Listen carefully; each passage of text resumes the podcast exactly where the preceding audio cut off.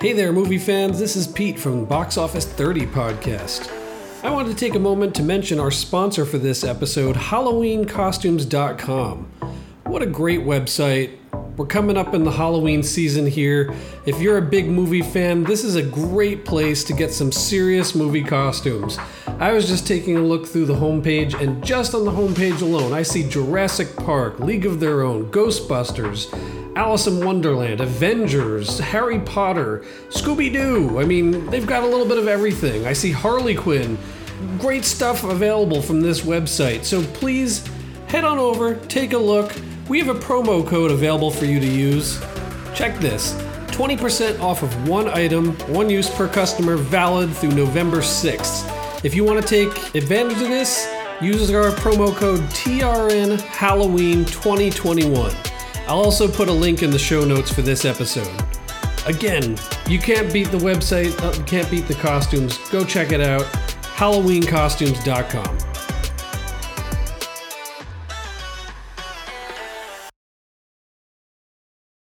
The following is a presentation of the Retro Network.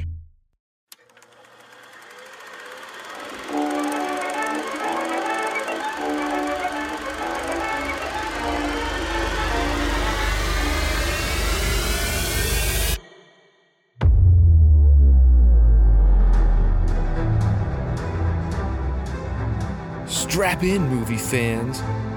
We're about to take you 30 years into the past to explore the biggest blockbuster hits of the 1990s. I'm Pete. And I'm Michael. And, and this, this, is Box Office 30. 30.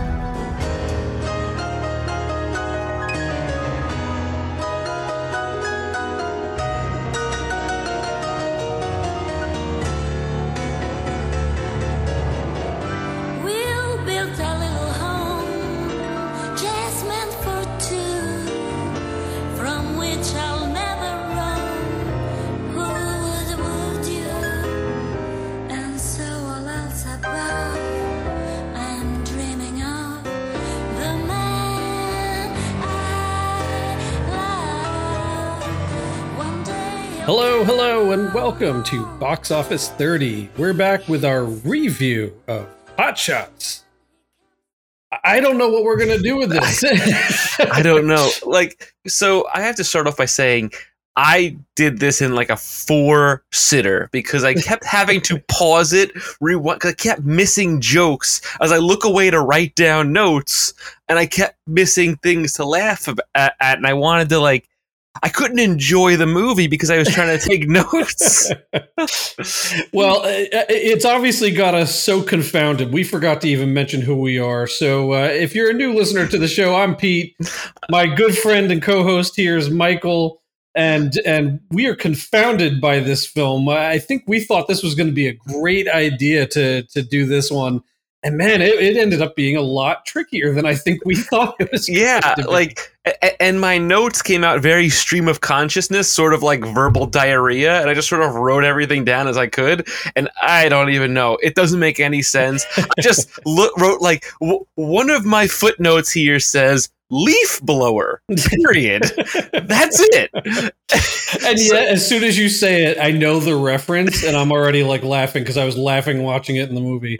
Um, just to give our listeners some some insight, this is probably going to be a different review episode than we're typically used to doing, and it might be a little on the shorter side. And part of the reason why is Michael is like right in the path of Hurricane Henri. Yes. So, um, I think I'm going to probably get like the edge of it. I, I'm I'm lucky enough. I think that I'm only going to be getting that in. But even with that said, I was still like up on a ladder trying to like make sure my gutters were clear this morning. I, I- I could have I could literally lose power during the podcast for all we know.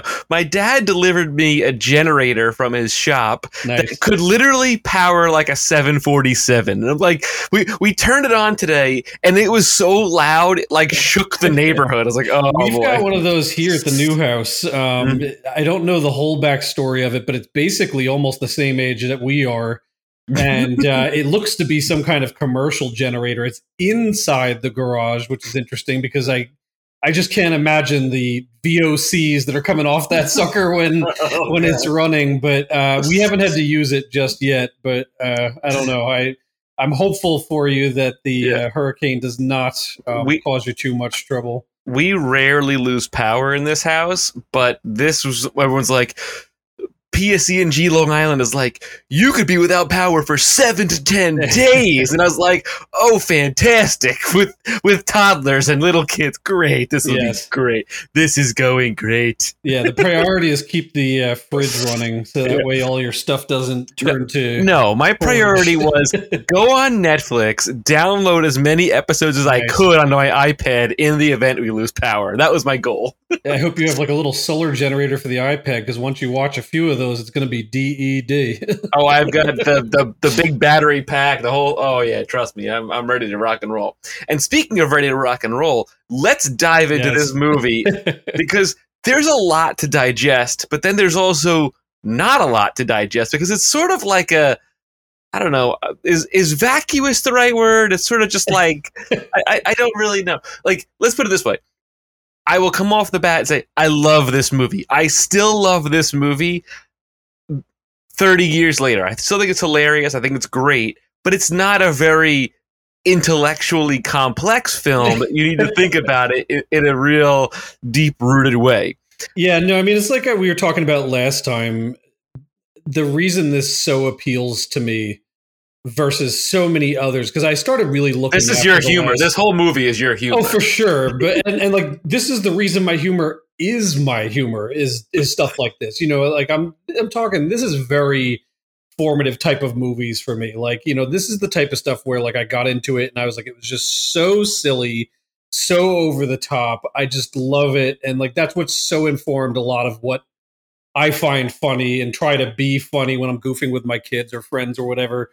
Um, but you know, it's still for me really held up after all this time. Oh, yeah. Uh, You know, I was about to say that when we finished the last episode, I started looking around like there's got to be other modern spoof movies. And the reality is there's actually quite a lot of them, hmm but I don't think we hear about them because I think they're all just really crummy and they don't really Yeah. ever make like the main thing, you know? I mean, it's it's they kind of like I saw there was one that was like spoofing 50 Shades of Grey and I'm like I'm not sure that that movie even needs a spoof. It's Yeah. kind of like probably like a, a watch through of that is almost funnier unto itself than whatever the spoof came out to be, you know? Yeah, I mean, we covered a little bit on the last episode, like the movies like Movie 43 and all the scary movie uh, spoofs or whatever. Yeah. but like I don't feel like any of them are nearly as good as this movie. And I think a lot of that has to do with the ensemble cast in this movie because they all work off so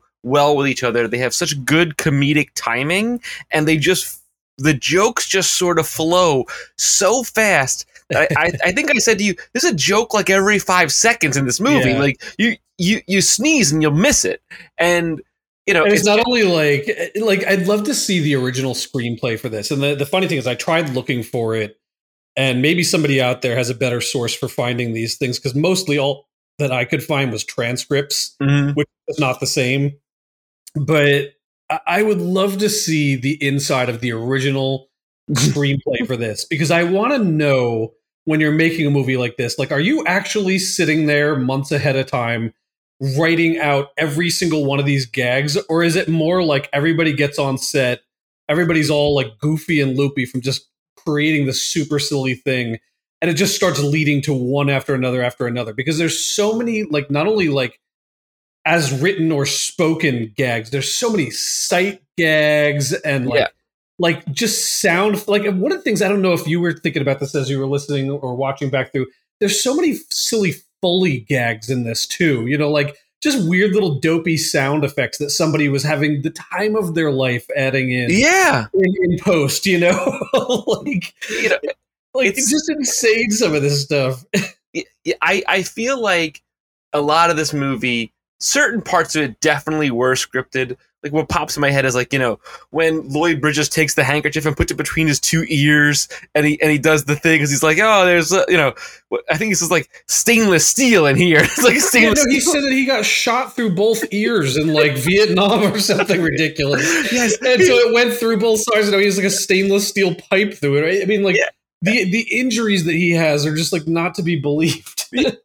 He says something like his his his skull is like ceramic or something like that, and, his, and his eyes are something else. Like he's he's like all kinds of crazy stuff. And I'm like, I I don't know if that was scripted or they said, hey, we, we need a joke about your eyes, and they just let him riff until something came up. Because for me, and and kind of how I want to take this this episode of the podcast is, I want to take the main cast of the movie and sort of like dissect each one of their characters a little bit and talk about how they're very unique and funny in, in their own sort of ways because i feel like that's the best way to explain this movie because each one of these characters is unique in their own sort of way I think that's I think that's our plan here. Um, but before we dive into that, I'd, I'd almost like to do like a follow up recall on this now that we've watched it, because you know one of the things that you know I think you and I were trying to remember last time, and neither one of us could come even close to it,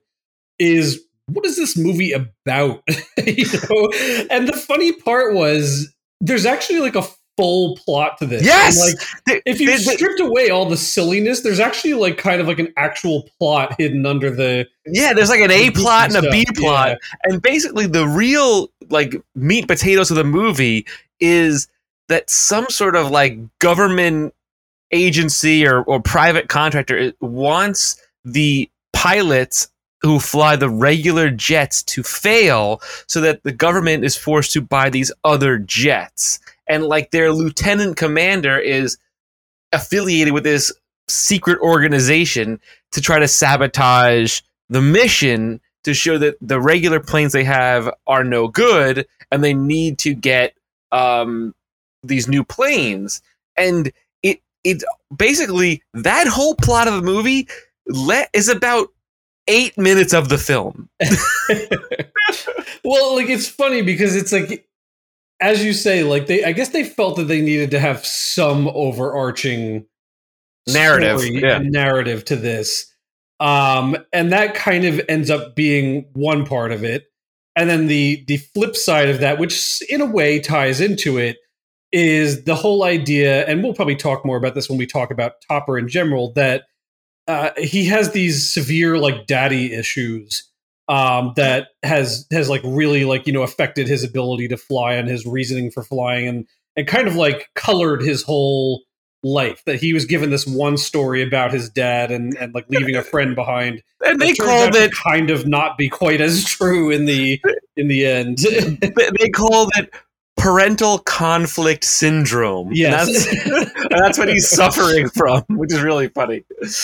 And you know, it's honestly it's interesting because the way they weave these two primary stories together is it feels like to me sort of like a Seinfeld episode because it's almost a movie about nothing where Yeah. cer- certain things are happening at the same time, you know? Right. And I feel like so I mean this movie's informed by a lot of other films as spoof movies are, but quite a lot of this is informed directly from Top Gun. Yeah. It's it's really trying to borrow a lot of likewise character tropes and things like that to sort of, you know, fill in, you know, who our characters are. But what I thought was it's actually it's actually a combination of two. It's sort of like Top Gun and Iron Eagles because the whole dad narrative comes right out of Iron Eagles. Yeah, for sure. And it's funny enough, it's bookended by Dances with Wolves. Yes. I actually, I- it's funny you point that out. I said that to Ange as soon as I was watching the movie because it, it very quickly, um, when he goes to meet Topper in the beginning, I was like, holy cow, we were just doing this movie eight months ago. Yeah. But yeah, it, it is funny because, you know, I was like trying to think, you know, throughout this, I was like, how do, kind of topical are they to the current time they're in? And I thought it was funny that they were borrowing from that because that was probably such a big deal movie Mhm. at that time that they were like, oh, we could totally pay homage to this thing. And it would have been, it's funny to us because it's like, it's a spoof that we're seeing now that we were joking on this, you know, 30 years ago that we saw that. And now, like, here they're doing it, but to them it was really recent. You Yeah. know? Like, that was extremely recent humor to the, Mhm. to, you know, um, Dances with Wolves. So it, it's very funny to think about that through the, uh, the 30 year prism. But yeah, I mean, it just so cracked me up because there's so much that it borrowed from Top Gun. But then the funny thing is, story wise, they really kind of took a different Yeah, direction. they know, their like- own story. Yeah, like they could have really tried to stuck, you know, to the narrative of that, but they really just kind of borrowed a lot of like set pieces and character kind of motivation and things like that, and kind of just went a different direction. So, But funny enough, they did actually shoot aerial sequences because they're at the start of the credits. There is a, uh like a, a credit for a second unit aerial cinematographer that filmed a lot of the aerial stuff and the jets and things like that. It's funny you say that because I was curious if that's the case in, in some of it. But the other thing is, I was looking around trying to do my normal research, and unfortunately, I don't have it right in front of me right now. How But dare you? Actually, they I know they actually lifted footage from another 1991 um uh like film that dealt with like navy jets and i'm trying let me see if i can look it up again now um but i was curious if they were almost even now that you're saying that crediting the folks from that movie other because movie. they basically just stole foot like there's there's footage of this movie from rocky 3 Yes. there's footage from from that. I'm trying to remember which. Oh, it's going to drive me crazy now if I can't find it again. Um, but it just so cracked me up that it was like just yanking from other films, and I guess it's like kind of a good cheap production value to Yeah. to do so if you have the availability of that. Here, I'm going to put a pause in it and let me see if I can find that. Okay. Uh,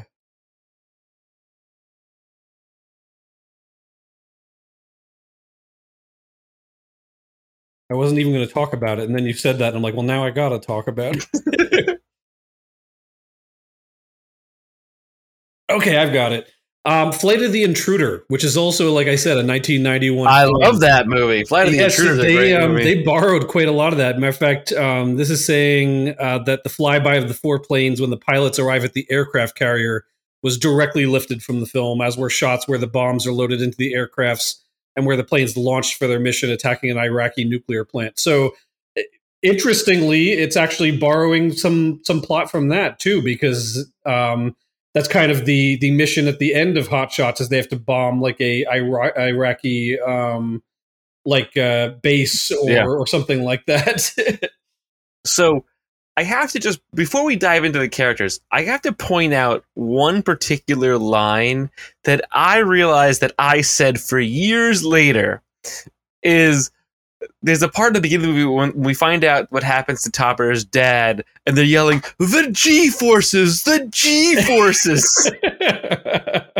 when I would like ride my bike really fast as a kid and we're like going down a hill, I'd be like, the G forces so just yell it out. And I didn't realize where I got that from till t- yesterday, basically. which is- Amazing. Which is, hilarious. So, okay, let's what do. funny about that, eh, and I know we keep like just launching into these random things, but this is this movie is so random. I don't think we're going to help to be able to do Yeah, anything but. But the funny part was, you know, there's been some of these movies that we've rewatched, and of course, as you start rewatching it, you're like, oh yeah, that's coming back to me. That's coming back to me. But what was so wonderful about rewatching this was the gags that you would start to remember, particularly stuff that run throughout the film, where like you know, the point in case, and the one that I was dying when it first happened because I was like, oh my god, this is going to happen the whole rest of this movie now. Is in the Dances with Wolves scene when he comes in and he sits down and you hear this like yerp and like the dog they, take it out they and it's the same action every time they pick the dog up from under themselves Just like say- rub it once and then like put it aside and that gag happens throughout the whole It- rest of this movie it, it happened like three or four times in the movie. and it's so great because I was just like, like as soon as that happened, like Ange was like kind of walking around the room behind me, and I was like, they're gonna pull that dog out like five more times in the rest of this film now because they keep sitting on it throughout the whole movie, and it's so random. it doesn't make any sense. No like, why sense. would that be there? And yet they- it's so great, and I loved it. And I was just like, I, I was texting you like you know five minutes into the movie, like it's just this is going to be a complete show trying to review this because I'm just like cracking up I was recalling uh, all these various like goofy little gags that they had put in throughout the whole thing.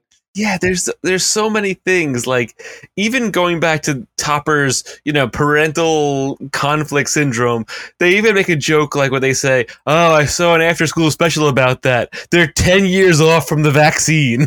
Like what? What? Where do they even go? Or like there's this whole sequence where uh ramada and topper like are falling in love and like he's playing rocky and she's adrian they do gone with the wind Yeah, Then- then- Superman.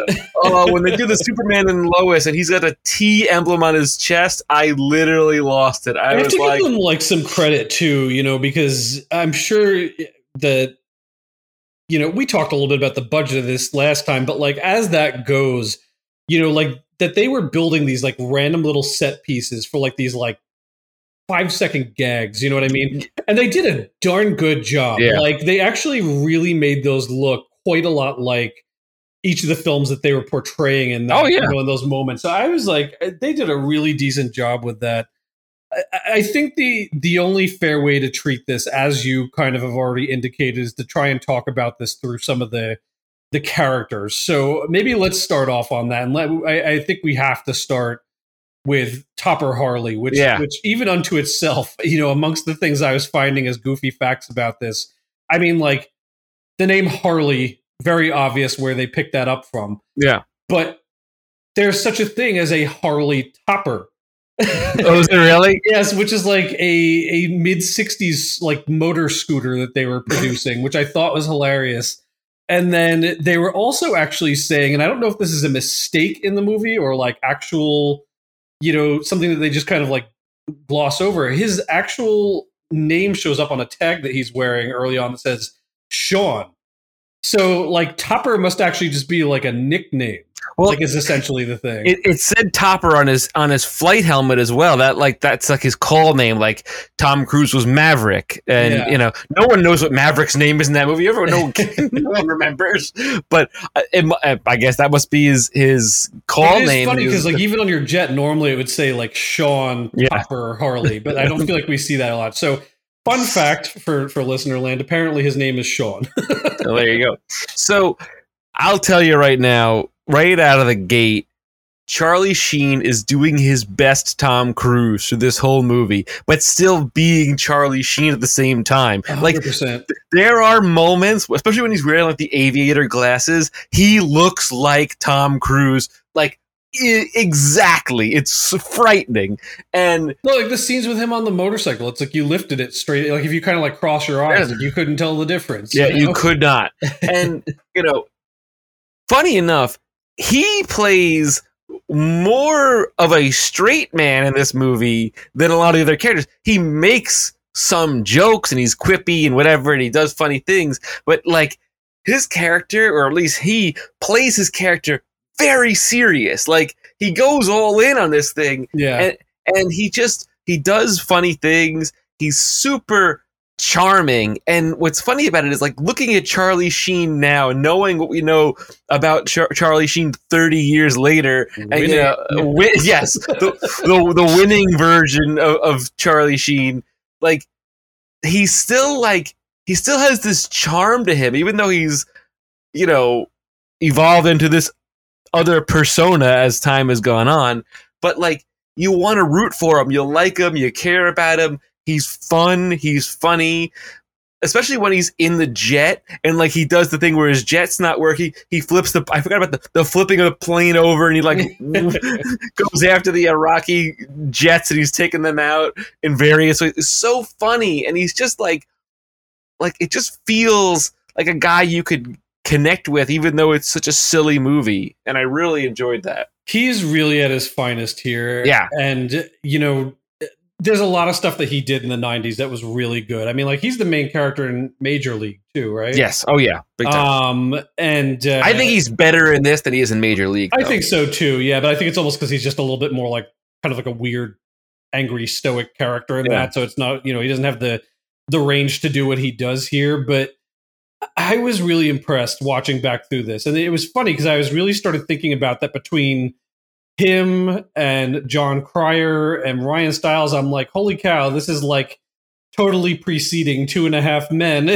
Yeah. know, and like everything that does come down the road um, for them. But yeah, he was. I was really impressed by him Yeah. in this. And the more I started thinking about, and I probably got to go back and watch that now because I'm going to be itchy if I don't. Hot Shots Part Two, Oh, hopefully, Um, hopefully it'll come around next year when well, 93, so two years. But Okay. but yes, I, I would I would be very hopeful that that does as well because I was reading a few things and remembering some things about that, and I think I almost remember liking Part Two better. It's one of those Yeah. like rare things where the sequel's even better than Yeah. the first movie, and that's already a high bar because I really feel like this movie is is amazing. But um, what I love about him, in addition to the multiple things that you just listed, is that he's very earnest. And I really, Mm. everybody in the film is really earnest. I'd love to see a gag reel from this movie because there's no way so many of them kept straight faces through all the time. Yeah. But like, you know, they're just doing such silly stuff and they take it at face value. They live in a world where nothing is out of the ordinary. Yeah. Nobody's looking at something silly happening in the background and questioning. It's just like, oh no, that's that's just you know how things are. And there's no one who exemplifies that more than him. It's just the stuff that he's doing and seeing and experiencing, as you say, because sometimes he's just acting the straight man off of so many other goofy Yeah. things that are going on. It, it's just so great. It's so Yeah. great. And like, you know, as much range as you can possibly have in a role like this, he does have, you know, I mean, like you say, he really like is very suave at times. He's very silly. I mean, like, yeah, it's just, I don't know. I really enjoyed him in this role. Yeah. Um, I think he really nailed it. I, I have to go with next the antagonist, who I'm going to say his last name wrong, but he's you know everybody's favorite from Princess Bride, Robin Hood, uh, Men in Tights. It's Cary. Is it Ewells or is it Els? so I think last time we were talking the Mandela effect of that because I think when we were younger it was just Yules and then some point it became Elwes, which I'm pretty sure is how it's said now. But then Ange walks into the room, like I said, like in the kind of the beginning of the movie, she's like, "Oh, I forgot Cary Yules was in this," and I went, "See, see, I knew that people still that was his name." So I, I don't know. I'm very confused about what that guy's name is, but I, I I'm pretty sure most people these days would tell you Elwes, but I I don't know. At, at the point in time I saw this movie, it was it was Yules. Ewells. So yes, for we me were too. either just being, as you said last episode, dumb Americans that didn't know what his name was and just were assuming, or I don't know something. They- Maybe he changed it at some point. So he plays Kent Gregory, which is essentially Val Kilmer's Iceman in Top Gun. yes, and he doesn't have a lot of screen time in this movie, but every scene that he has, he steals and he owns it, and he's just funny. Like, I don't know, like, there's just something about him that in anything he does, whether he's a good guy, a bad guy, whatever, he's always charming, he's always fun, and he's just so likable. Even when you know that he's supposed to be the antagonist in the movie, you just like him. And then there's this whole sequence with like a, a chafing dish or a crock pot or something like that. And he goes and steals a, the chafing dish from Ramada's apartment. And it's just like this funny little thing. He's like, this is mine. It was just like so random. it doesn't make any sense. But like, you know, he is the most antagonistic towards Topper Harley. He thinks that Topper's a bad guy. He's reckless. He's dangerous. Yada yada yada. He should be the which leader. all just straight out of Oh, God, Gun. oh, It's the literally. exact same thing that Val Kilmer's doing. That whole What what I find so funny about it is like so the the my favorite part about his character is actually his flight helmet, which is just a giant American flag, and he's from London, England. and he's just but he's doing his best like American character. so this this giant American flag, red, white, and blue all over it. It's really funny. And he's just cool. Like he's just a good character for some reason he has some sort of relationship with R- R- Ramada, but she doesn't seem to even like him all that much, and she kisses him, and then five seconds later is having sex with Topper Harley. So it makes no sense. It's just so out of this world. So speaking of uh, Valeria Golino as Ramada Thompson, um, you know, in the first in Top Gun, I forget the the actress and the character, but I think she was like, You're thinking of uh, Kelly McGillis. "Thank you." Yeah, she wasn't a psychologist in that though. She was was she was one of the instructors? Or I think like, so. Yeah. something like that. You know, so in this they have her pegged as like a psychologist, and it's like she's the shrink that he needs to go essentially meet and see in the beginning of the movie. So you know he meets her at first on the scene with the the horse and the motorcycle, which I was just giggling like an idiot the whole time through because it's just like he get like especially when you know how like you know the butter and the bread is made Yeah. behind the scenes and you're like watching like these goofy things where like you know like you can clearly see there's like a stunt person riding the motorcycle for like the really cool wide shots. And then you get like these like three quarter shots where he'll be like balancing like you know like going down a country lane and like doing like all these silly things. And like she's doing like all like the parallel bars off the back of the horse.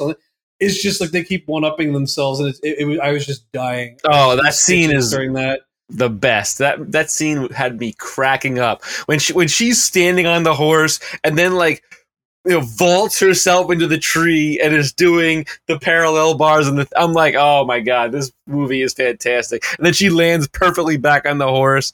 Oh, and, and then we see the horse later on in the movie on the end of the runway of an aircraft character carrier Yes. where she's trying to catch him take off. Oh, it's so good. She she's one of these actresses that she's not in a lot of stuff that people would even remember or know about other than the the two hot shots movies. She's also in rain man but she's just so amazing as an actress. She's so fun. She's so funny. She's adorable and she's likable and she's just like again you know earnest and genuine in this role. Like you just really believe everything she says. She's got she says all these lines so matter of fact that are just absolute nonsense. Well, that's what I was just about to say. She really holds her own throughout this whole thing. And, you know, given that this is like a very male dominated movie, you know, the type of female role you expect to see in this thing is the type of female role you expect in a lot of these movies on the non spoof side, Mm. where they're just kind of eye candy and, and they don't have a lot to do. And you and I are always complaining about that. But in the reality here, like, she's got some of these great lines throughout the film you know, like sh- some of the scenes, like where she's playing off of him and things like that, she also has a completely straight face. Yeah. You know, like she's really knocking it out of the park. Um, one of the, the goofy things that I read is that she claims the scene where they're doing like the The uh, like, bacon? like cooking like the food on her and everything, and it starts off with like the olive in her in her Yeah. belly button. That she actually flicked that into her mouth like for real. Like that wasn't like trick photography or anything. Like she actually managed to like do that. So That's like, awesome. what a what a skilled lady. Yeah. the, the best way I can even define this is like Topper is kind of like a womanizer. He's you know he's very flirtatious. He knows that he's great. He walks into her office and says, "The long legs," and she just turns to him and she goes, "I just had them lengthened." yeah, yeah, like yeah. this is so great. it just cracks me up. She's so fun and something that we'll get to at some point in in 2023 she she returns for the sequel which I love that she comes back in the sequel because so many movies we never see what happened to some of the characters in the sequel. One of my biggest complaints about Batman Returns is we don't ever see Kim Basinger again. We don't see uh, Elliot Knox come back in that movie, and you don't know whatever happened to them. Like in in Hot Shots Part Two, he goes, you know, he says, "In all the jungles of all the world, you had to come crawling into this one," and she go, and she goes to him, and I'll never forget. Goes, Topper, it was the sequel. I had to come, and it's just so great. It's so wonderful, and I, I'm I can't wait. Hope we get to that movie. I would love it.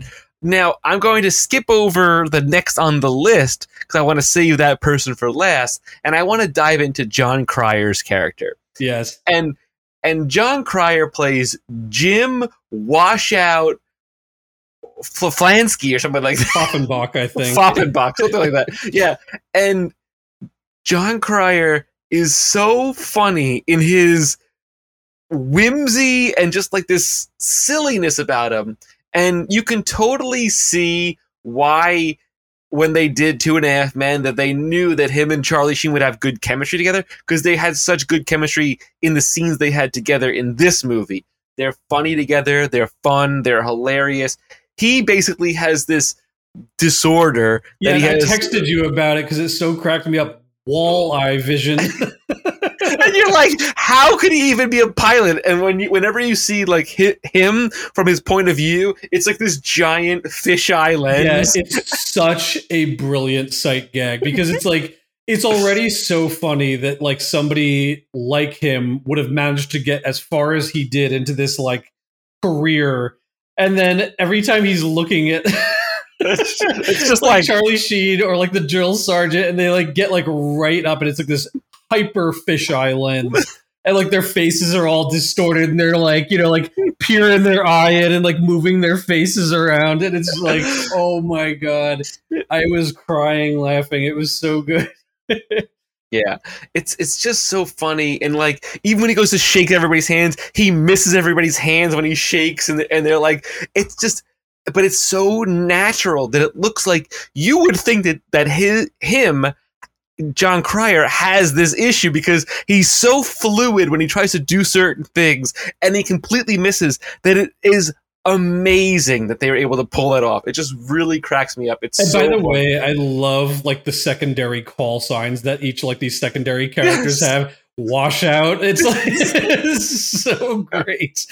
uh, w- William O'Leary plays Peter Dead, Dead Meat Meat. Thompson, and basically everything happens to him. Where basically it says like, you know, a, black cat runs by, like That scene is fabulous. He can't find. It starts off. He can't find his lucky gum, and then like the black cat, the broken mirror. He walks under a ladder. It's like, Yes. like, oh, do you want to sign this like life insurance? Oh, my No. pen's about out of ink. I'll get it when I get back. and then I got to tell you all about JFK. I figured out the secret. You know, what I mean, like, it's it's so fabulous. Oh, and it's so um, fun. And his wife is played by George Costanza's fiance, Heidi. Uh, I always mess her. up, Swedberg. She is so funny in the two scenes that she has when we meet her and the funeral when he dies. It's so funny.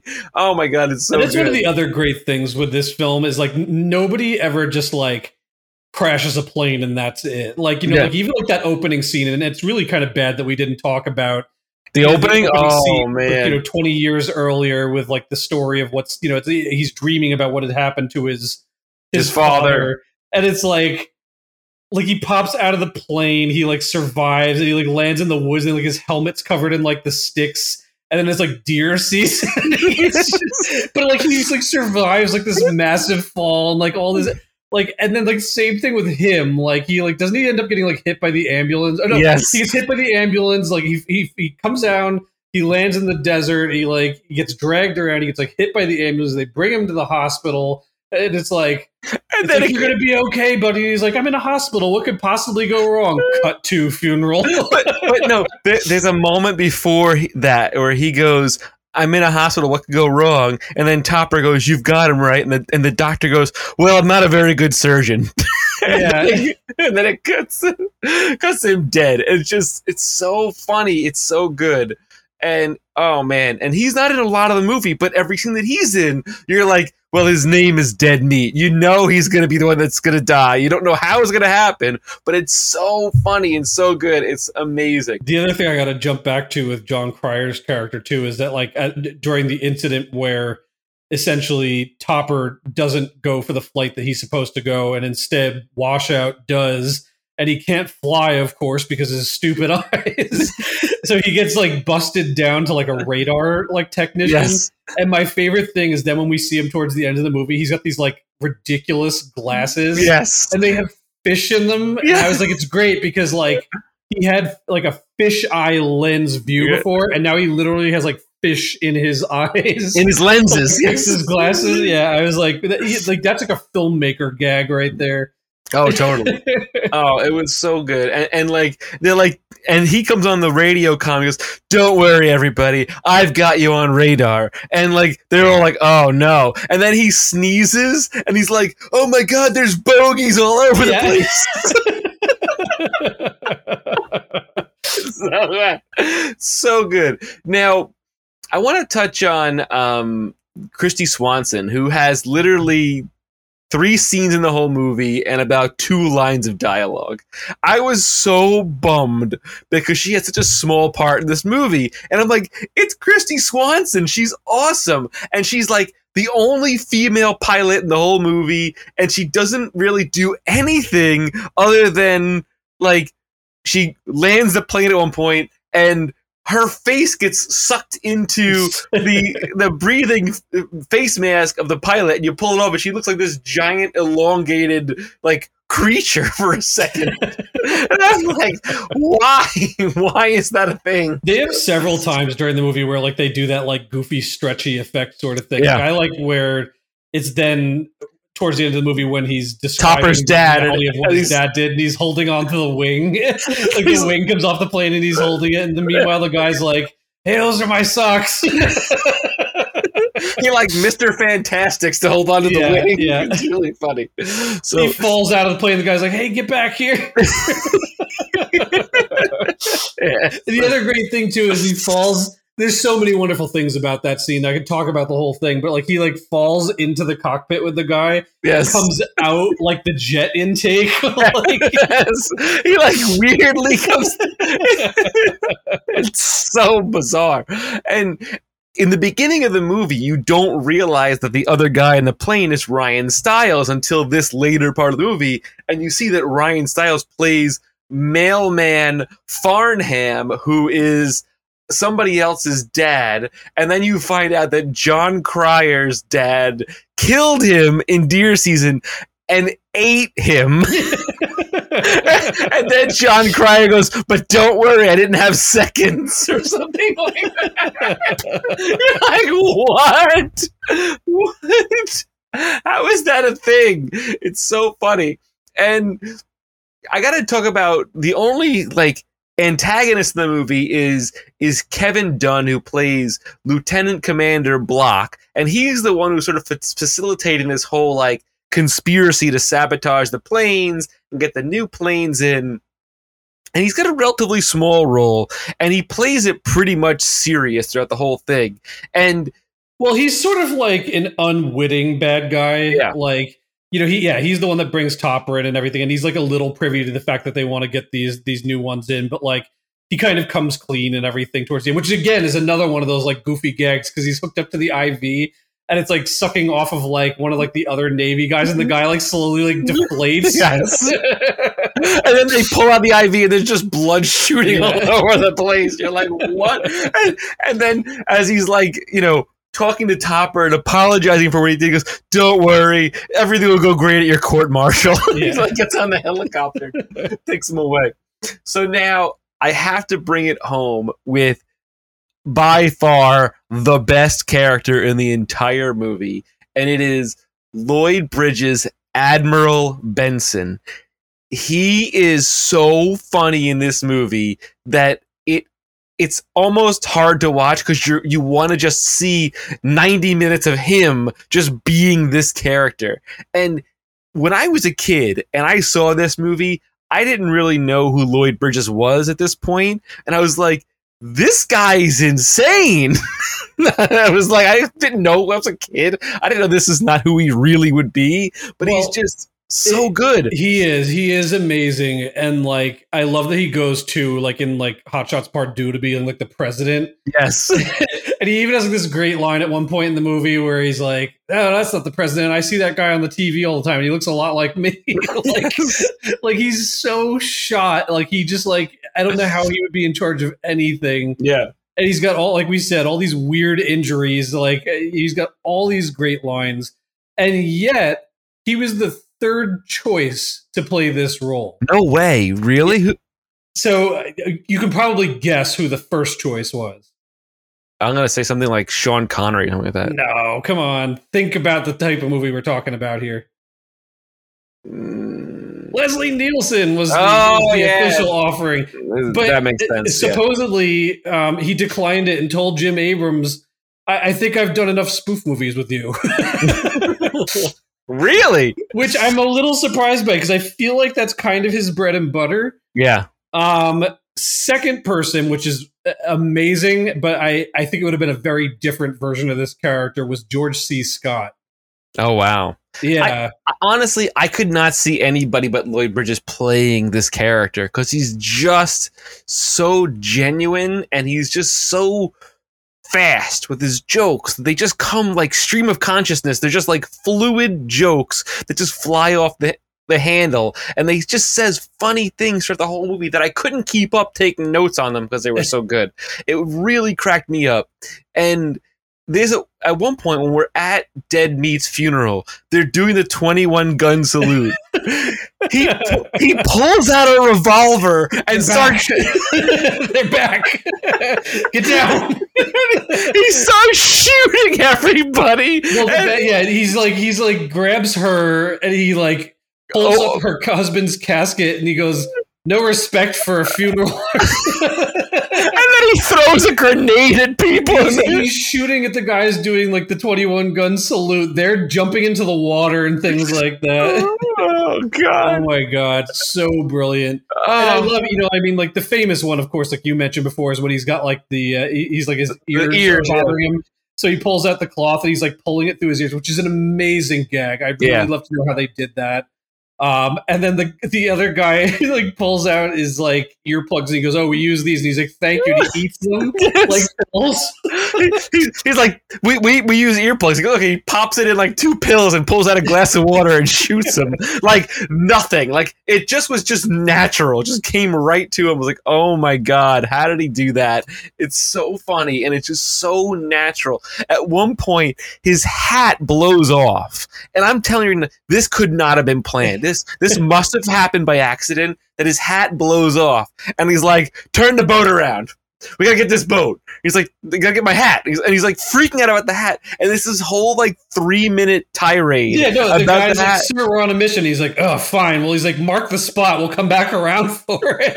He's like, it may be a couple of days. Yeah. And then he, he goes, well, send Kowalski and whoever out on a boat and have them be. He's like, we could be gone for several days. Like, ah, we'll get him when we come back. He's like, put him on a boat. He's like, I need my hat. How can I be admiral without my hat? Something like that. I think my other favorite thing too is that like he keeps referencing all these various battles that he was in Yes. all the injuries, and one of the greatest ones is he finally says, I think it's when like they are towards the end of the movie, they're like he ch- like stops in front of like the bad guys or something like that, and he says like I think it's the where he's talking where he had like the skull replacement or whatever from Yes. and he's like, I either got this at Little Bighorn or Okinawa, whichever one didn't have the Indians or something like that. it's just like Jesus Christ.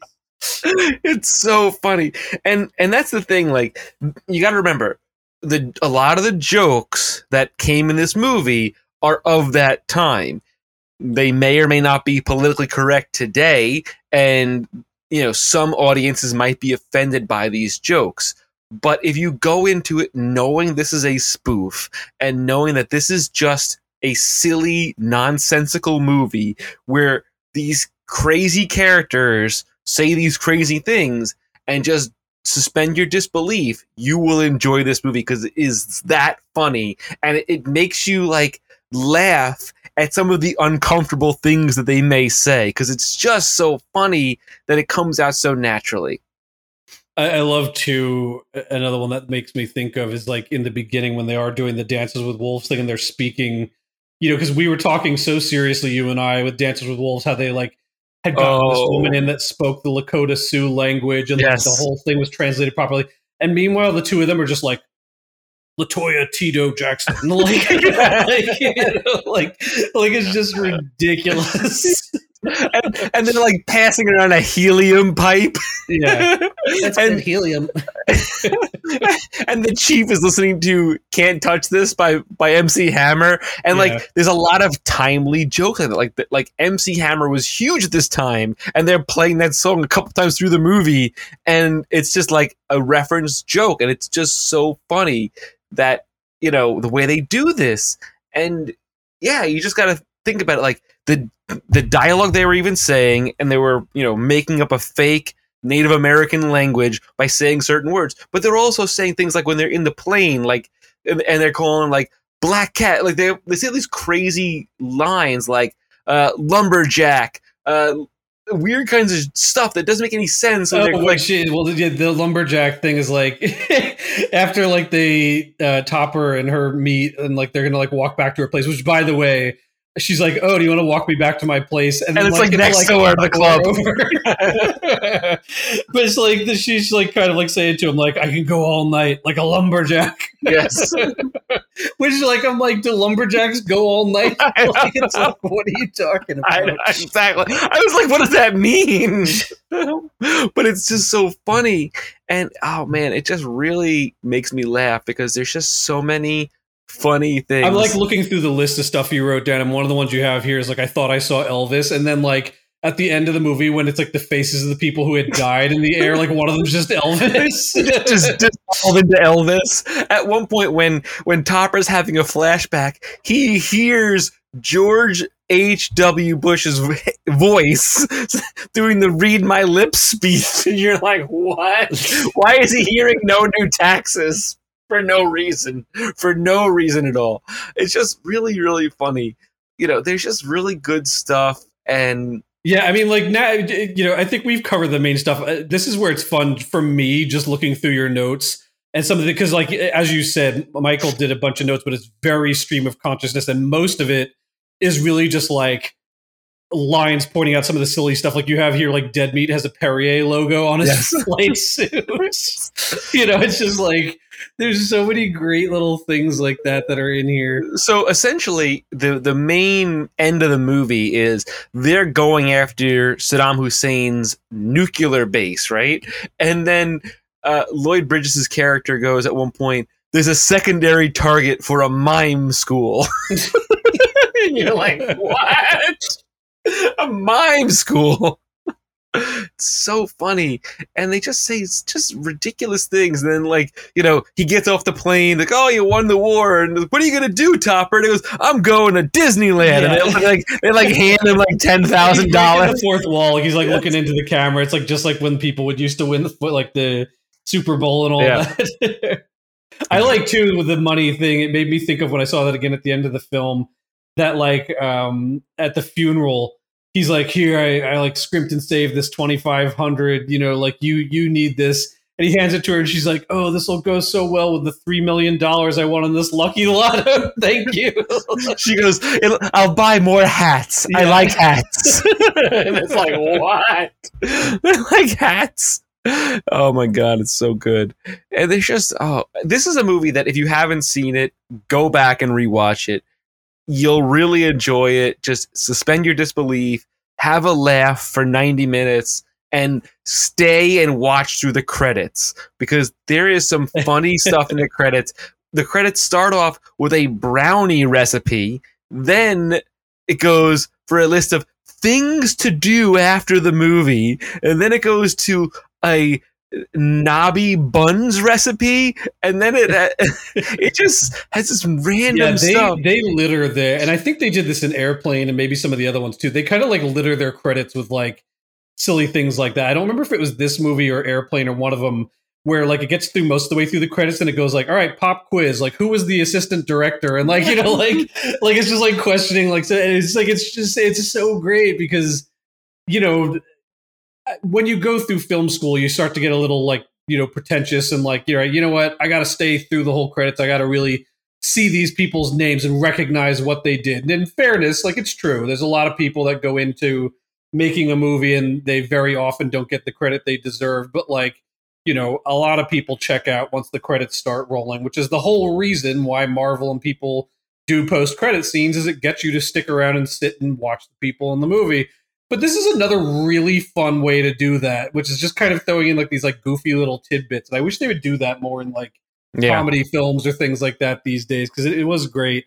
Another funny credit thing I, I kind of cracked me up is it's credited as Saddam Hussein is playing himself, Yes. um, which is not really the case. It's actually a guy named um, Jerry Haleva. Um, and he's the same guy who plays Hussein in in, In the uh, sequel? Two, which he has a much bigger yeah. role naturally in that film. 'cause it's much more about about dealing with him.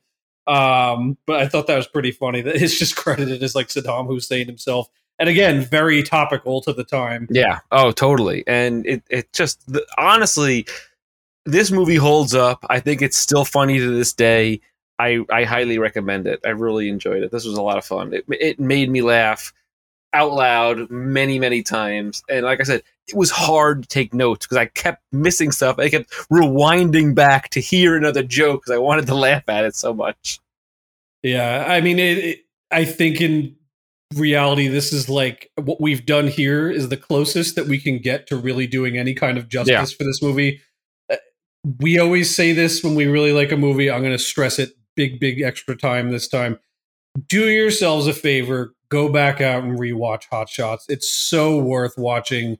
It's still really funny. I mean, even despite some of the timely humor to it for things that were going on at that time, it, it's if you know about it, it adds a little bit extra fun, but it still holds up. You know, after Yeah. all this time, despite it, you know what I mean. Like Mhm. if you just have seen any movie that's in this film genre of you know the fighter plane, fighter pilot sort of thing, this movie will have you in stitches. And even if you haven't, this movie will have you in stitches because it's just it, it delivers on its own little story while still just doing plenty of just goofy, silly stuff throughout. Yeah, I agree. So, Pete, what is next month? Hmm, what is next month? I forget because the problem is now that we've switched over to doing this like um, where we're having people vote, I like don't keep it all in my head anymore. Let me look up what our our list is because we have a few things that people are going to be able to vote on. Oh boy. And uh, the other thing, the other little bit of business that we got to do here is we got to pull the winner out of the hat for Oh. the um, Terminator brain chip. That's the one of the things I want to knock out here before Okay. we're. I have the list for next month. Okay, so uh, the one, and this is the one that I stuck on our, our socials poster with the big question mark on it, is Freddy's Dead, the final nightmare. Boom. We also have Dead Again. Um, we've done Terminator 2 and Hot Shots, so those aren't coming back, but we will give another chance to Doc Hollywood. I would also like to, even though it uh, fell pretty far down the list, I'd like to throw in Boyz n the Hood and do Freddy's Dead, Dead Again, Doc Hollywood, and Boyz n the Hood, and see which would be the winner there. Okay. Um I guess we could do that. I mean, technically Child's Play 3 should be the number 4 spot, but But I, uh, yeah, but we did have a lot of people voting on Boyz n the Hood. So we'll, we'll call this our wild card yeah, round. We'll either let you guys pick between Freddy's Dead or Dead Again, which are like number 1 and number 2 for the month, or we'll go back and and kind of like serve up one more chance for Doc Hollywood or Boys in the Hood to to pull it out. That that works. Who who's calling? I, I have my GoPro set up outside doing a time lapse to watch the storm, so Nice. that I and I have to keep changing the batteries so that it doesn't die. You got those Oh, little like man. waterproof housings with the electric uh, that runs to it. Oh boy, October is going to be fantastic. I'm just looking ahead. We've got The Fisher King, which was the initial number one. We have Deceived, which I don't know what that movie is. Ricochet, which I believe is a Denzel Washington movie. But number four on the list, which I pray would win, is one of my all time favorite movies. And I'm just flubbing the numbers I know here This about you, yeah, I know this about you. necessary roughness. when we get to October, you all better vote for necessary roughness because it's going to be one hell of a month to talk about. Oh man, I hope it will come. to Oh, we're gonna have to throw down because I'm a big Fisher King person. really, yes, really. Wow. Okay. Well, we'll have to. We'll have Robin to Williams and Jeff Bridges. I don't need to say any more than that. fair, fair. Okay. So, who where's our list for for this uh, Terminator prize? Okay, so I've I've thrown the people's names into my little random name generator here. Um, I'm sad to say we didn't have a huge turnout of names on this. We had a few pretty loyal listeners to the show toss their names in the hat, so I'm happy at least that that's the case because hopefully it goes to um, one of these folks that uh, that does listen and actually does respond quite frequently on our That's cool. social media. But next time, people get in on this. Maybe I need to come up with a better prize. Maybe people weren't uh, really dying for a Terminator um, Keychain? uh, keychain. um, but let me roll the button here. This is um, random.org is going to let us take a stab at this. So, boom. All right, drum roll. Boom. Oh, hey, one of our old uh, school buddies, Marcos Cosme, is our winner. Ooh, congratulations, Marcos. Very Congrats, yes. Um, so Marcos has actually um, been a, a uh, great listener to the show. He's he's um, given us some um, points to think about doing over time, like when we were um, talking a couple episodes back about who would we recast or things like that in like a new version of this movie. So, um, which is something I think we we might uh, stick with doing some more over time. But um, congrats, Marcos. That's that's your Terminator keychain, and hey, that's I don't even have to ship that very far. I think that's a Jersey to Jersey uh. There you go. shipping. Not too bad. So, anyway, if you live in the Northeast and you're preparing for Henri, just like me, good luck. Bunker down. Do what you got to do. Go get gas if you haven't gotten it already because the gas lines were crazy today. Uh, otherwise, you know, I want to just share a little bit of information. I did go to the movies recently. Oh, and I'm going to leave this as a spoiler at the end here.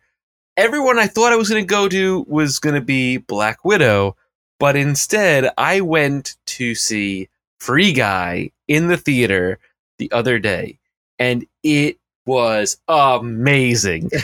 amazing movie, unbelievable, super fun.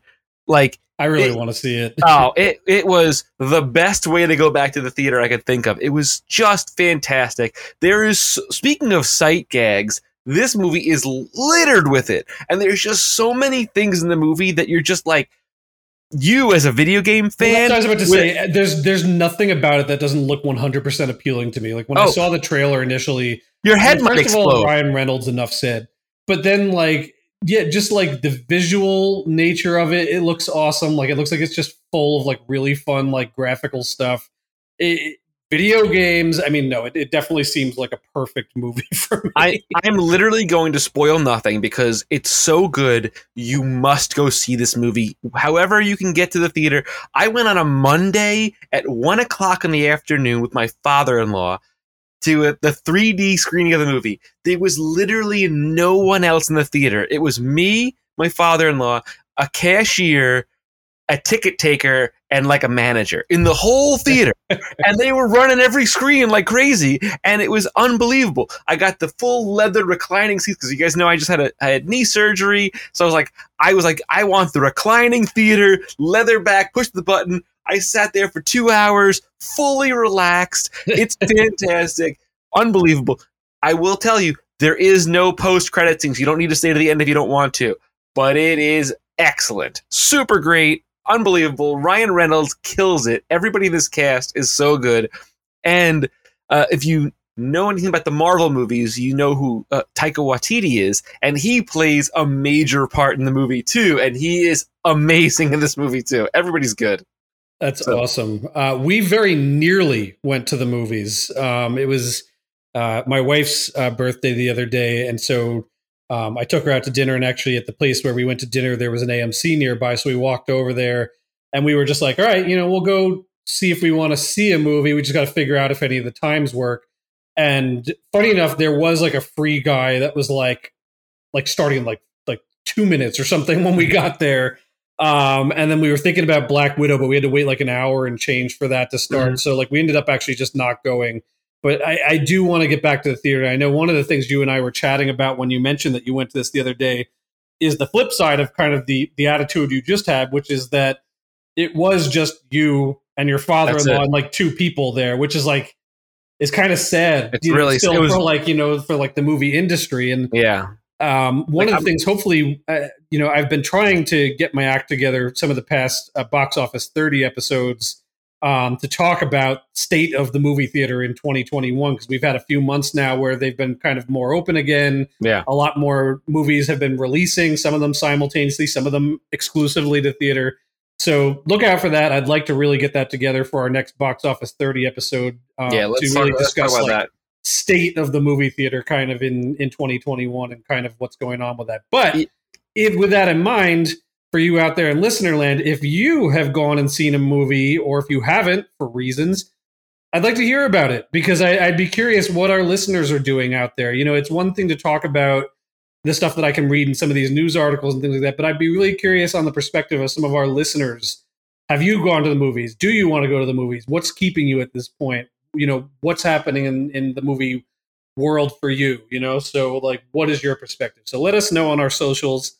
We are Box Office 30 on Facebook and Twitter, and Box Office T H I R T Y on Instagram. Also, check out our website if you want to see any of our backlog of episodes, which is www.boxoffice30.com and like and subscribe on whatever your podcasting platform is to get the day and date release of our episodes, which come out every other Friday. And if you want to get some sweet merch, you can go to our TeePublic store and buy a mask to save Buy you a Delta variant mask. Maybe I should do that. You know, like right now, our, our TeePublic store is a little lame. It's pretty much just the Box Office 30 logo on a bunch of different things, which is which is fine because I did a darn good job on that logo. If I It's, it is a good logo. It is a good myself, kind of a really cool isometric design. But maybe I need to like create like the Box Office 30 Delta variant to to put on masks and things like that. That's what I should really come out with. Some of our our sayings like uh, "We'll see you in the movies." Nope, not this year because it seems like maybe that's going to end up being the case here. Yeah, it's. I don't know. I I got it. And next episode, when we talk about the movie theaters a little bit more, I want to go deeper into what I thought about the theater in general. Um, the, and I had an amazing experience. I had an amazing time. It felt like coming home again. But there's a lot of other things I want to discuss in our next episode. Ooh, next time. Yeah. but again, thanks, friends, for listening and, and tuning into us. And I hope you enjoyed this review of Hot Shots. And we'll see you next time. Bye, friends.